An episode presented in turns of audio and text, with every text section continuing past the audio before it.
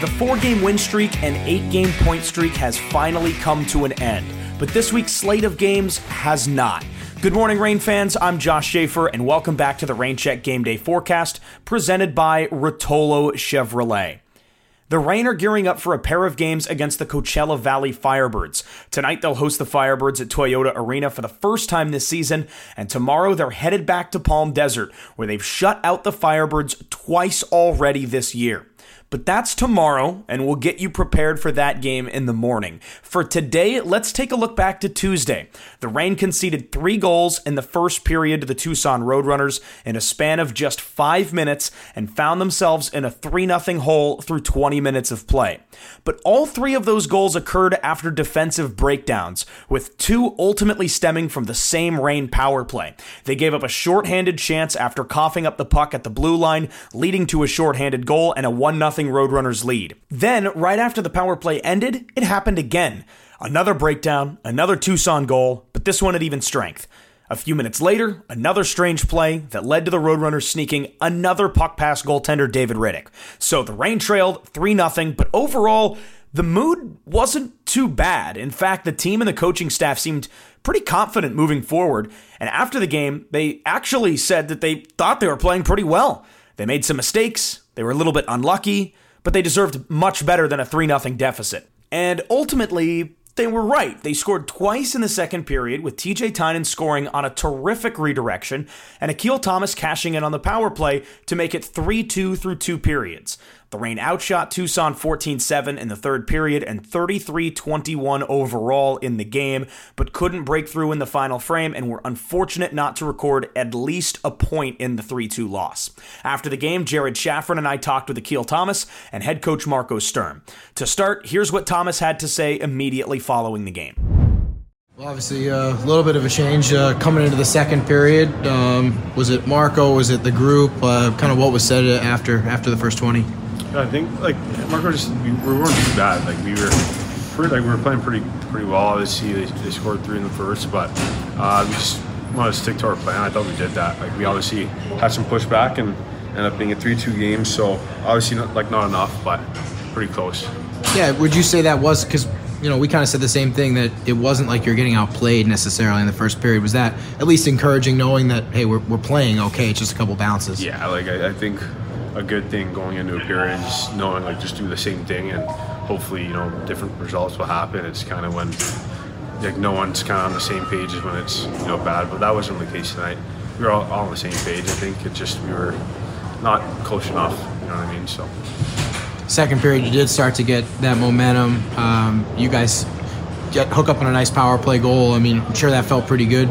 Power play's kind of been up and down, but that seemed like one one you draw up there. Yeah, for sure. I mean, obviously feels feels good to get the power going, and um, yeah, good play by Hoods, and I was lucky enough to bury. So, do you think Matty knew that was coming? It seemed like he kind of maybe anticipated because he's seen that play and maybe got off his angle. Well, the second the second um, when I had in the in the third here like it was, a, I thought it was a perfect shot. It just kind of seemed like that one was going in, and he was cheating on that side. So definitely, definitely cheating on the on the second one. But yeah, obviously so many so many reps going against him in practice and whatnot. So uh, lucky to get the first one on him. Yeah.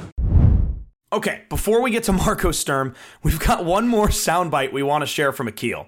As we mentioned on the air during the game and in our last episode, and even a little bit during that interview with Akil, he and Tucson goalie Matt Villalta know each other very, very well. In fact, they used to live together when Matty V played with the Reign. So, what did Akil do to welcome Matty V back to Toyota Arena? Well, he wore a tie with Matty V's face plastered on it into the arena. And here's why. It's still weird. I can't really take it in. Um, today, you know, wore a tie with his with his face on it. I customized a tie last year, so thought that would uh, get him off his game a little get a little bit, get him a little relaxed before the game. So yeah, it's always nice seeing him. Obviously, we keep in touch all the time, and you know he's definitely one of my best friends, and you know always will be. First, the ceremonial puck drop between those two back on November 8th. Now, a Matt Villalta necktie. A- anyway, here's head coach Marco Sturm. Talk with Akil. He didn't feel like the team was necessarily playing a, a bad game in the first, but needed something uh, to, to kind of get them going a little bit in the second. Yeah, I mean, we were actually happy with our first period. We only gave him one shot in the first, I don't know, 12, 13 minutes. So, you know, um, that's how it goes sometimes. And uh, but guys battled, and the guys knew it. I think you know, uh, we all felt the same way, and you know, they they came back. Uh, with a couple goals in a second and in a third. You know, I can't. You know, I can't get mad at them because they tried everything and unfortunately it didn't go in. But you know, being down three nothing, it's it's a big hole, and unfortunately we couldn't we couldn't come back today, even if we deserved that one uh, at least uh, to get one point power play ends up scoring there. And I know it's been a bit of a struggle at times, but that's the type of goal they want to score. I mean, how much does that help that unit? Just a confidence booster for them to get that goal. Yeah, no, and they, you know, they've been they've been um, they've been solid, and uh, you know they know they have to come up big uh, in big moments, and uh, and yeah, scored us a big goal at that moment. Unfortunately, we couldn't couldn't really uh, get one, even if we had the chances in the third, but you know. Sammy makes a, a, big, big difference, I think, um, on that unit. It makes them very, very dangerous. And uh, no, I'm, you know, I'm happy for them, and uh, I know they're going to score. They just have to stick with it.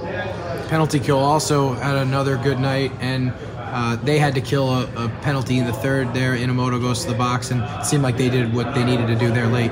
Yeah, we're really good. Uh, I, again, I think st- uh, special teams were uh, was not the problem today. And um, and again, the, those kind of games sometimes it's frustrating because we thought as a team we we outplayed them and and came up short, but that's hockey, right? So. Uh, you got to move on. Uh, unfortunately, uh, didn't get any points, but now we got to reset and and uh, regroup for the next couple days. Good practices and two good games against uh, Coachella. You mentioned getting ready for the weekend, um, and it seems like Hayden Hodgson is getting pretty close. It was probably already tough to put together a lineup. I mean, how tough is it going to be to decide who's in? Because it seems like a lot of guys are fighting for ice time right now. Yeah, no, and that's you know, and keep telling guys. Um, you got to go every night. You can't take any rest because guys are coming back and guys want to play. And it's always a good problem. It's going to be my problem uh, who, uh, who I'm going to scratch and who's going to play. But end of the day, I, I, I, keep telling also the guys that they're going to dictate too. All right, and uh, if they play really well, I, I can't get them out of the lineup. So it's a little bit up to them too. And, and if not, then it's easy for me. So, but we need everyone, and uh, you know, I'd rather have the full boat than some guys hurt, and uh, you know those guys uh, they're important players too. So uh, hopefully they'll back After one period on Tuesday, Sturm opted to replace starting goaltender David Rittich with Erik Portillo, who was brilliant. You know, we talked with you at the rookie tournament, and at the rookie tournament, you know, the first real action that Erik Portillo had was coming in in the middle of games with the way that the goalies were, you know, kind of breaking down. And today is the first time we see him come in mid-game, obviously, in, in real action. And what did you make of the way that he played tonight? Yeah, he was really good. He made the saves right away, and uh, no, he was uh, he was very sharp. Uh, so I was really pleased with uh, with his with the general with his overall effort, and then, but like you said, coming in uh, that's why I didn't want to do it right away uh, in, a, in the first period. I wanted to wait, so give him a little bit some extra time to warm up, maybe between periods. And uh, no, he was uh, he was definitely ready to go. The rookie stopped all 15 shots he faced in the game and is now up to fourth in the AHL with a 1.96 goals against average. And that's not all. Erik Portillo's also third in the league with a save percentage at 932. And now we turn our attention to tonight and tomorrow's games against the Firebirds. Erik Portillo has not appeared against Coachella Valley yet this season, but David Rittich has played twice. And David Rittich has also shut out Coachella Valley in both of those games. Tuesday's game was kind of an anomaly for David Rittich, who currently leads the AHL with three shutouts. So goaltending hasn't been an issue. It's going to be interesting to see who Marco Sturm turns to tonight, and in turn, who he sends to the goal crease tomorrow out in Palm Desert. The Reign beat Coachella Valley 1 0 back on October 25th, and more recently, 6 0 on November 21st, which is the largest margin of victory for either team in this two year all time series. The Reign remain in second place in the Pacific Division with 24 points, three points behind first place Calgary, but now just one point ahead of the Abbotsford Canucks, who currently sit in third.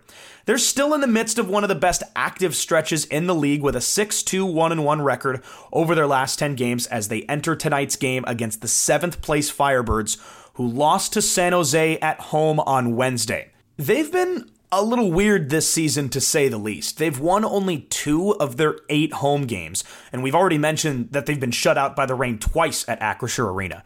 But on the road, the Firebirds are kind of a wagon. They're not quite the LA Kings, who are 9 0 and 0 on the road in the NHL, but at 7 1 0, the Firebirds are one of the top road teams in the American Hockey League to start the season. So we'll see what we get tonight at Toyota Arena and tomorrow night at Acrisure Arena in Palm Desert. It's a 7 p.m. puck drop tonight at Toyota Arena. If you have tickets or are in the market for tickets, remember to arrive early for the holiday market taking place on the arena patio. It opens at 4, ends at 8, and features 16 local vendors on the Toyota Arena patio. You won't want to miss it.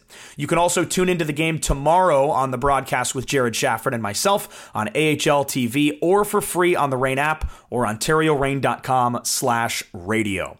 Should be a fun weekend of hockey between the Reign and the Firebirds, and we hope you'll join us along the way. Talk to you tomorrow morning on the next Reign Check Game Day forecast, but until then, have a great Friday, everybody, and we'll talk to you soon.